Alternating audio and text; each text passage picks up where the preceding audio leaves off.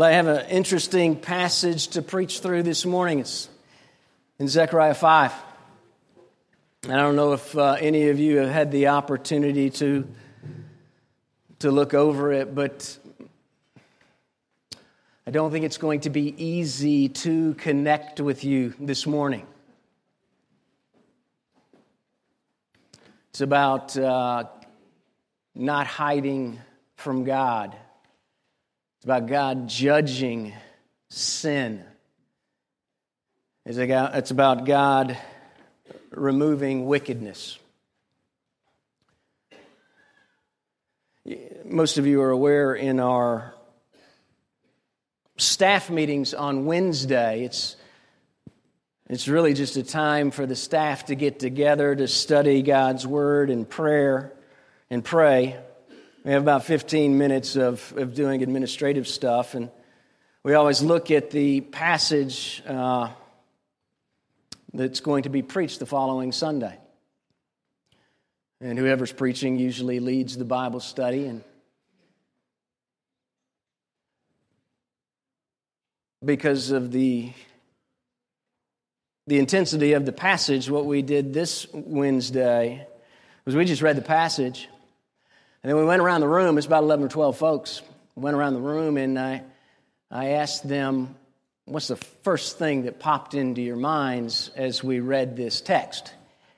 And I'm going to share that with you this morning. It's going to be a little different for you because we're going to read the text afterwards, but I think it will uh, help you understand what it is we're going to do this morning and what we're going to talk about if we get those first ideas out of our heads. So, as we are working around the room, the, the first person, after we read the text, because it is about judgment and it is about sin, the first person, and I think I'm, I'm going in the right order. I won't tell you who they are. The first person said, Wow, it's pretty specific, it's pretty detailed about how God's going to go about judging the world. Now, the second person came along, realized we're preaching I'm going to be preaching about a, a flying scroll going across the sky. I'm going to be teaching and preaching about judgment going into the houses. And I'm going to talk to you about a woman that's portrayed as wickedness. And the next person said, When I hear this passage begun, I, I think of a not a flying scroll, but a flying squirrel. So let's get that out of the way. It's not about a squirrel. Another person, or maybe the same person, said, When I read this passage or when I hear this passage read, I think of this Is this really going to happen? And who are these people it's going to happen to? Because I don't want to be these people. Then a, a lady, one of the ladies with us, said, Todd, I'm, I'm really glad that there are actually two women that are taking away the women of wickedness or the woman of wickedness. Otherwise, you'd have a hard time connecting with the women.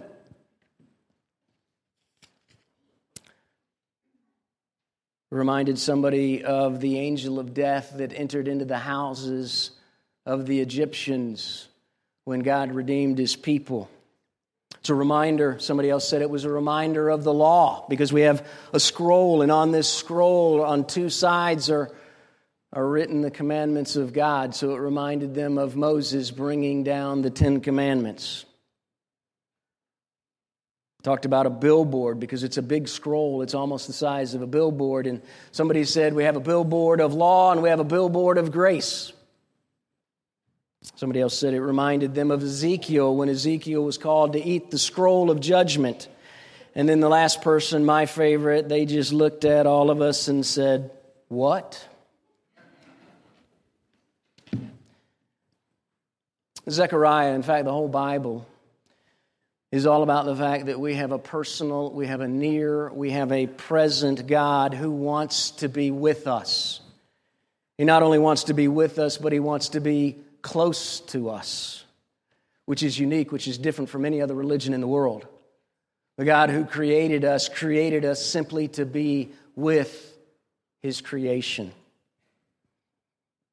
He wants us to experience completeness in a loving, accepting, relationship. And I will submit to you this morning that that's what every one of us here, whether you're a Christian here this morning, whether you're struggling with your Christianity, whether you're not a Christian, this is what we all yearn for because this is what we were created for to be with God. But there's something inside of us really deep down because we've been broken, because we are broken, because we break things, all of us. It makes us go at being loved by God in a convoluted and, and messed up way. I'll give you a picture. Y'all know those, uh, those craft sand jars? You know what I'm talking about? Some of you made them in vacation Bible school when you were a little kid, and you'd pour all the different colored sand into this pretty little jar, and it, it really wasn't that good, but you'd take it home and your mama would go all, you know, be excited about it and say it's great, but you knew it really wasn't that good because it wasn't around the next week.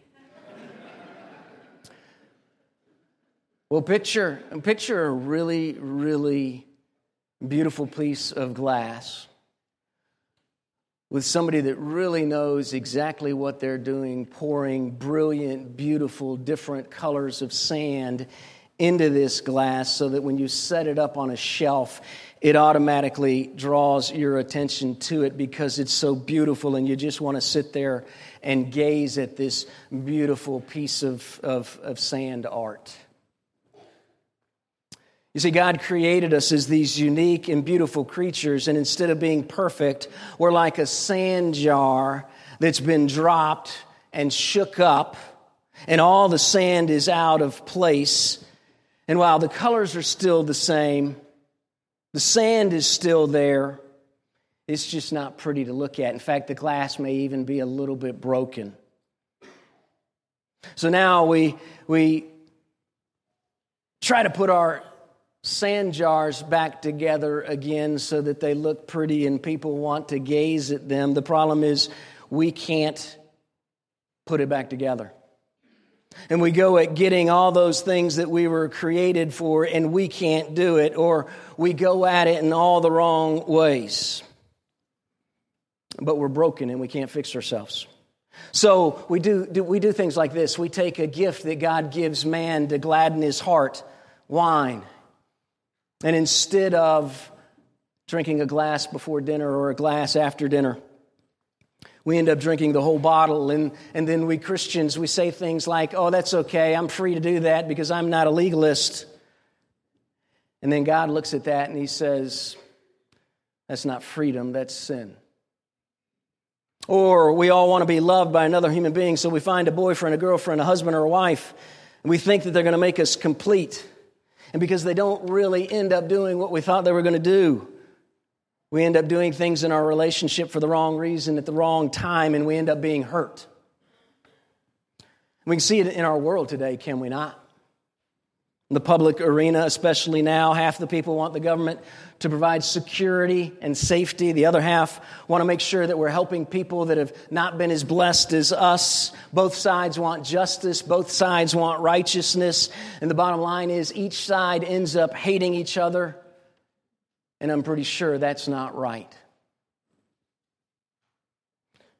You see, we don't have the ability to put those beautiful glassed sand jars together again. We don't have the ability to bring about righteousness because of the truth the truth of the matter is, God is the only one who's truly righteous, and He alone can make the only proper judgments. Because if somebody's going to make something right again, He has to make a judgment to fix the wrong. And that's what our passage is all about. God must judge evil, sin, and wickedness if we, as His people, are going to experience what it means to be made right what it means to be complete. That's what our passage is all about. It talks about sin, it talks about judgment, it talks about wickedness, but it's all about God promising to make all things right again. And it's something that we all need, and it's something that we all want, and it can only be done by God. So I hope I've connected a little bit with you about this passage. So if you open up your bulletins or your Bibles, we're going to read Zechariah chapter 5. I'd ask that you would read it along with me. Beginning in verse 1. Again, I lifted my eyes and saw, behold, a flying scroll. He said to me, What do you see? I answered, I see a flying scroll. Its length is 20 cubits, its width is 10 cubits. And then he said to me, This is the curse that goes out over the face of the whole land. For everyone who steals shall be cleaned out according to what is on one side. And everyone who swears falsely shall be cleaned out according to what is on the other side. I will send it out, declares the Lord of hosts, and it shall enter into the house of the thief and the house of him who swears falsely by my name and it shall remain in his house and consume it, both timber and stones. And then the angel who talked with me came forward and he said to me, Lift your eyes and see what this is that is going out. And I said, What is it? And he said, This is the basket that is going out. And he said, This is their iniquity in all the land. And behold, the leaden cover was lifted up, and there was a woman sitting in the basket. And he said, This is wickedness. And he thrust her back down into the basket and thrust down the leaden weight on its opening. And then I lifted my eyes and I saw, and behold, two women coming forward. The wind was in their wings, and they had wings like the wings of a stork. And they lifted up the basket between earth and heaven. And I said to the angel who talked with me, Where are they taking the basket? And he said to me, to the land of Shinar to build a house for it. And when this is prepared, they will set the basket down there on its base. It's a good vision, isn't it? It's an interesting vision, isn't it? It's God's word, it's, got, it's powerful, it's living, it's ever working, and it's always effective. Let's pray. Father, we do. We, we, we read this vision in Zechariah, and we acknowledge we don't know exactly what it is you would have us know, not in and of ourselves. And yet you promise to speak to us this morning. You promise us that your Spirit will teach us the things that we need to be taught. And I pray that you would work now, even through this weak, sinful man. In Jesus' name we pray. Amen. All right, look, reality is this. And I like this. We can't hide from God. We can't hide our broken jars of sand art. We can't hide our brokenness and our sin. We can't hide the fact from God that we are sinners and we sin. Christian or not. Number two, God must deal with this sin. And if he's going to deal with the sin, he's got to judge the sin. And I, I, know we don't like the term judgment, but we do have to realize that every time that, that we make a distinction between something good or bad, something better or best, we are making a judgment.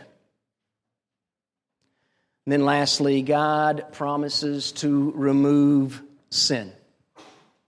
I mean, if you will, God promises to recreate, remake, and repour all that beautiful sand back in those sand jars so that they will be beautiful. And so that we'll want to lift up our eyes and be amazed. First thing that we need to talk about is found in verses 1 through 3 that there is no hiding from God. Lifted up my eyes, I see this flying scroll. It's a big, big scroll. It's actually 30 feet by 15 feet. On one side, it has written the curses, uh, the curses to everybody who steals. On the other side, if you swear falsely. And it's, it's if you want to look out the window, there's a big scroll with our sin moving right across. It's probably a reference, like uh, one of the people in our staff meeting said, it's probably a reference to the Ten Commandments. When Moses comes down from the mountain, uh, the stone tables inscribed on both sides. This is just bigger, it's much bigger, and you can't just hide it in a box. And it's referencing those who are not living faithfully, particularly those who steal, those who speak untruths, but realize if you're, if you're going to lie and if you're going to steal, you're not loving God, you're not loving your neighbor. And James basically says if you break one of these commandments, then you break all of the commandments. It's not like you can simply pick and choose. It is a reminder at the beginning of this vision to Zechariah, who is communicating to God's people, that God knows what's going on inside of us. He knows what's going on inside here. He knows what's going on inside the body of believers at Redeemer. He knows what's going on in the world. He sees the problems, not just the problems that we think are problems, but the problems that are truly problems. And God is saying, Here, if you don't want to live with me in the way that I created you, if you don't want to live in my presence, then you will experience life without me in exile. In fact, it's a reminder to the people of Zechariah, probably of the fact of why they went into exile to begin with, because as Zechariah comes and preaches to God's people, they'd already been sent out to the land of Babylon because they didn't live faithfully. And God, in His grace, comes back to them and He brings them back and He says, Now build my temple so that I can live in your presence. And Zechariah is reminding them maybe of what happened in the past, or he could be reminding them of what could happen again. It's all pointing to the fact that sin has consequences, and you can't hide sin and evil from our Creator. So, the first thing that uh, I'd like for us to think about how has this picture. He says, What are you going to do? He's talking to his church planners. I'm sure many of you have, have, have heard about it before. What are you going to do if you have to stand up in front of everybody and hold your hands out and God pulls down your pants? And we all laugh, and I, I laugh. But it gets to something deep, doesn't it? What would happen if everybody saw what was inside here? I think of those guys on Atlanta Highway. You know, they they got those big old signs standing on the highway and they're moving them back and forth. And they're advertising mattresses or whatever. Come on in for 60 bucks and get you a good mattress. What would happen if you were standing on the side of the road and all those thoughts that we sometimes think that we're smart enough not to say? Some of those things we do in the confines of our own home some of those things we do when we're not around our Christian friends. What if, what if we were to write them on a big board and just kind of shake, you know, move it back and forth as people were driving by? Those of you who are married, how's it going? Some of you may have boyfriends or girlfriends. How's that going? I may not know what's going on in your life. Your friends may not know what's going on in your life, but God knows. And I, and I think we need to stop here a minute because if we're honest, none of us here today, none of us are who we'd really like to be. And we do like to sugarcoat our sin, don't we? I love to see some of those bad people out in the world because it sure does make me feel better about I'm not that bad. We don't like to admit it, but in and of ourselves, we are not right. And we think it's just little bitty sins, but you realize this idea of righteousness, if it were a straight line, God's righteousness, His perfection, if it were a straight line, you realize if we get off just a little bit, and if you, you draw a trajectory down to the end of our lives, you realize that gap gets really big. And you know what's in that gap? Wickedness. Deep down inside, in and of myself, and this goes for you as well, if we're just a little bit selfish, deep down inside, we're really wicked. And we don't think of ourselves as wicked. We're not righteous. And the opposite of righteousness is wickedness. There's no hiding it from God. And God, because of who He is, He has to deal with sin, which is really our next point, is found in verse 4. God has to deal with sin, and He deals with it by judging it. I, I got I to preach what's in the text. He says, I will send it out, declares the Lord of hosts. It shall enter the house of the thief and the house of him who swears falsely, and it shall remain in his house, and it will consume it, both timber and stones. You see, judgment entails separation. And you have to separate if it's all going to be made right again. And, realize, even, we even talked about it even throughout the, the, the worship service. You see, we seem to want to make things right, and we think we're the ones who know what needs to be right. The problem is we never think it has anything to do with us. It's always somebody else that needs to be made right. And I, need you to understand, you realize this passage is not talking about the world. This, is, this passage is not talking about unbelievers. It makes it a little bit easier for me. If you're an unbeliever here, this passage, Zechariah is talking to the covenant community. And he's saying, sin will be judged in the church. He says, I will send it out. It's an indictment against sin. Judgment will come because sin can't be hint, hidden. It even enters into the houses, those, those private places where we think it doesn't matter to anybody else. I'm just doing it in my own house.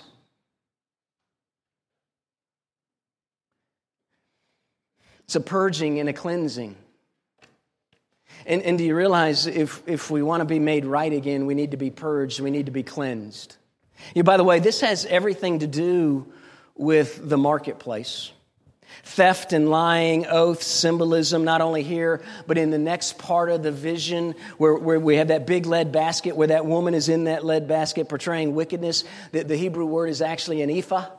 An ephah is a, is a, a, basket of measurement. It, uh, Zechariah is talking about all these things that God's people do Monday to Friday or Monday to Saturday, not what they do on Sunday moves us into the world of commerce. It's a love for the glory of the world and its values. And, and here's the idea if it distracts us from living in a close relationship with our Creator, then God has to deal with it because it will ruin us. God has to deal with those things that divide us from Him. You could say judgment is a separation of truth from the lie, separating what's bad for us so that good is left. You see, God has to judge sin because he has to come and he has to take away anything that moves us away from his presence because we were created to live with him. Let me say it like this the Shorter Catechism. The Shorter Catechism says sin is disobeying or not conforming to God's law in any way. And that is very true. Your children probably have memorized it. But you need to know that the law is a reflection of who God is. And because we're created in the image of God,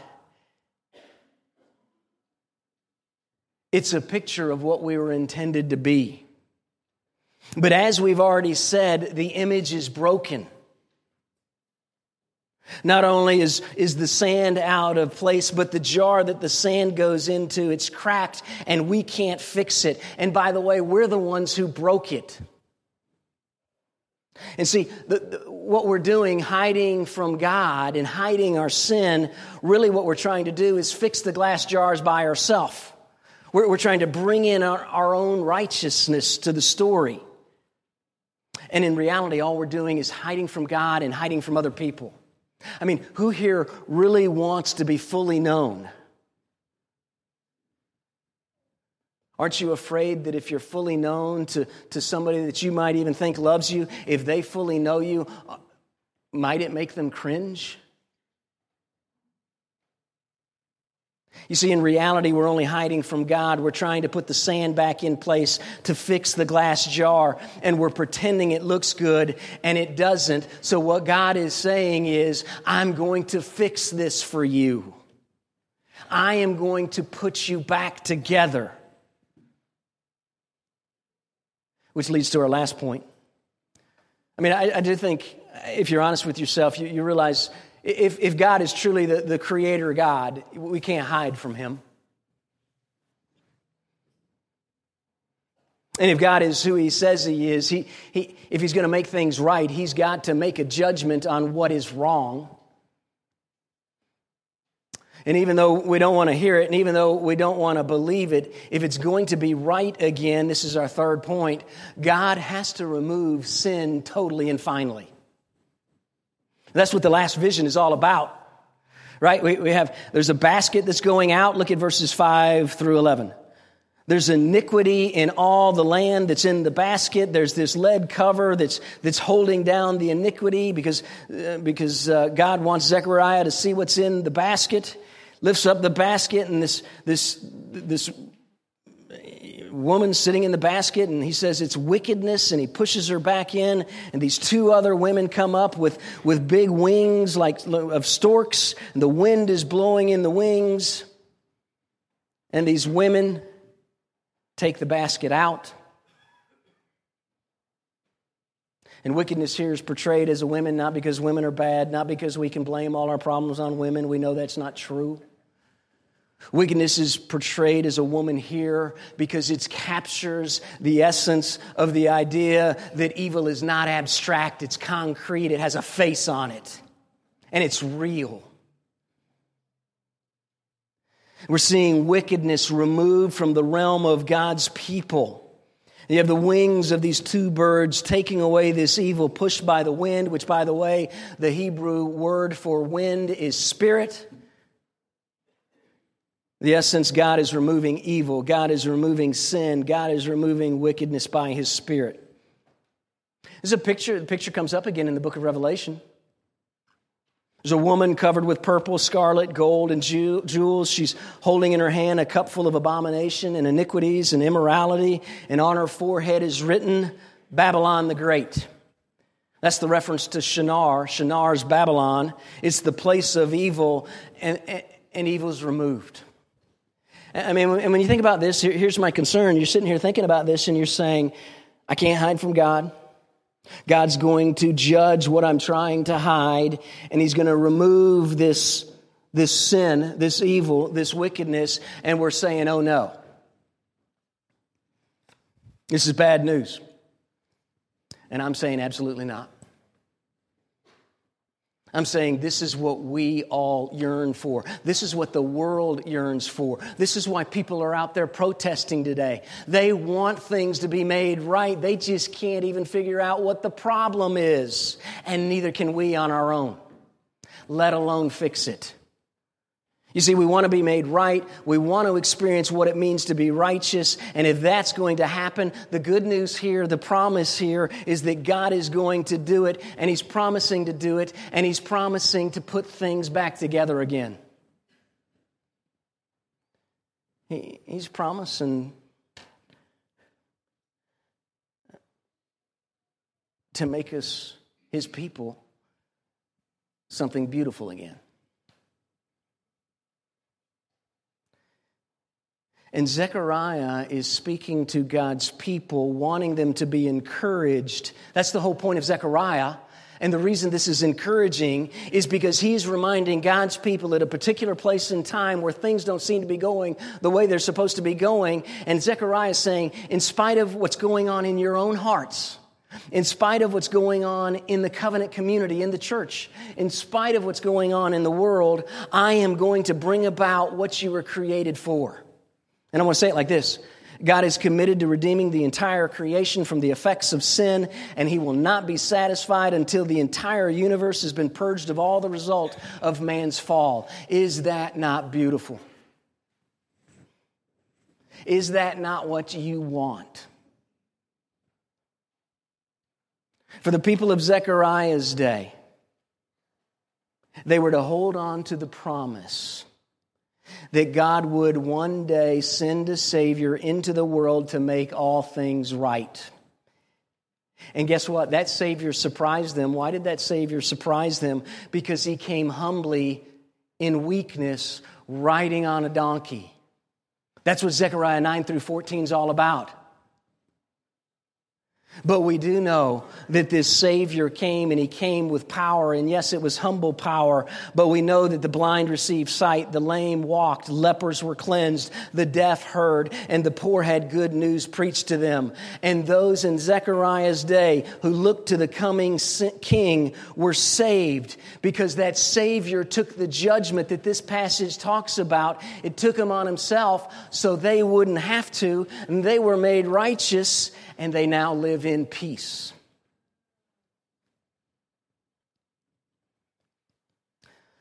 For us today, we look back and we know this Savior took the judgment for sin, Jesus Christ. He died on the cross, and in his death, he took the judgment that was due us. He took it on himself so that we wouldn't experience the judgment that's, that's pictured in this section of Scripture. What else is it that Paul is talking about? Listen to these words God made him who had no sin to become sin for us so that we might become the righteousness of God. Christ suffered once for sins, the righteous for the unrighteous, to bring us to God.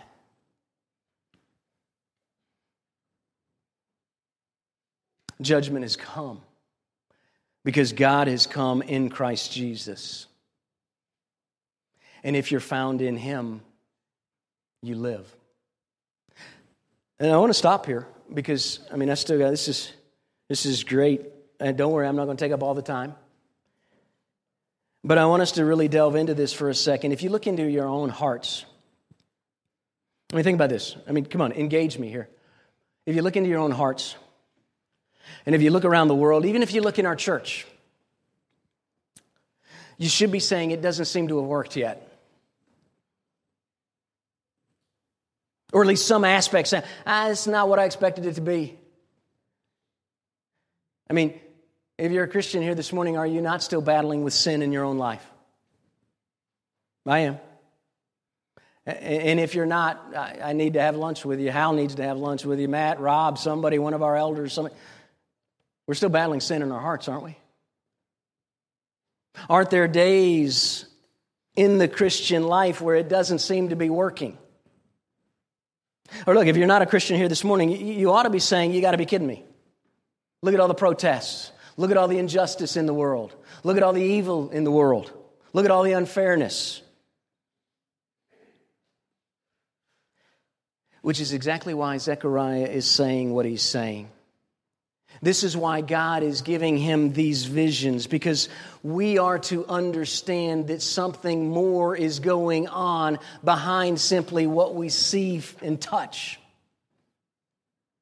Right? Jesus Christ has come, and so has his kingdom. But right now, it's gradual, it's largely internal, it's hidden, it's not visible to the, to the physical eyes. It's subject to all sorts of imperfections now. Do you realize that's what the life of faith is all about? Because if everything were, were to be made right now, there would be many of us that are not ready. Because there will come a day when you won't have to live by faith. Do you realize that? That will be the day when Jesus Christ comes back and he will come catastrophically in a way that everybody will see, and it will culminate in complete perfection, righteousness, and power.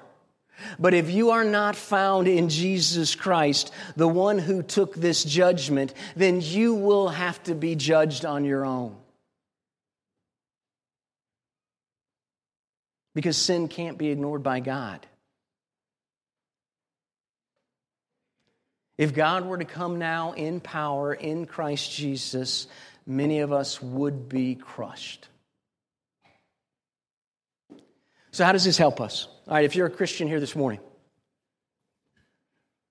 we're being called to live by faith in the Son of God who came to die in our place, to take the judgment for the sin that was ours, so that we could be made righteous, so that we could then live a life as it was intended to be. Not perfectly, but it's moving towards that day of perfection. And if that has happened to you, then, then it is true, and it should resonate with you that this judgment that's so scary in this passage has already happened, and it was all poured out on the person of Jesus Christ. which means this you don't have to pretend anymore.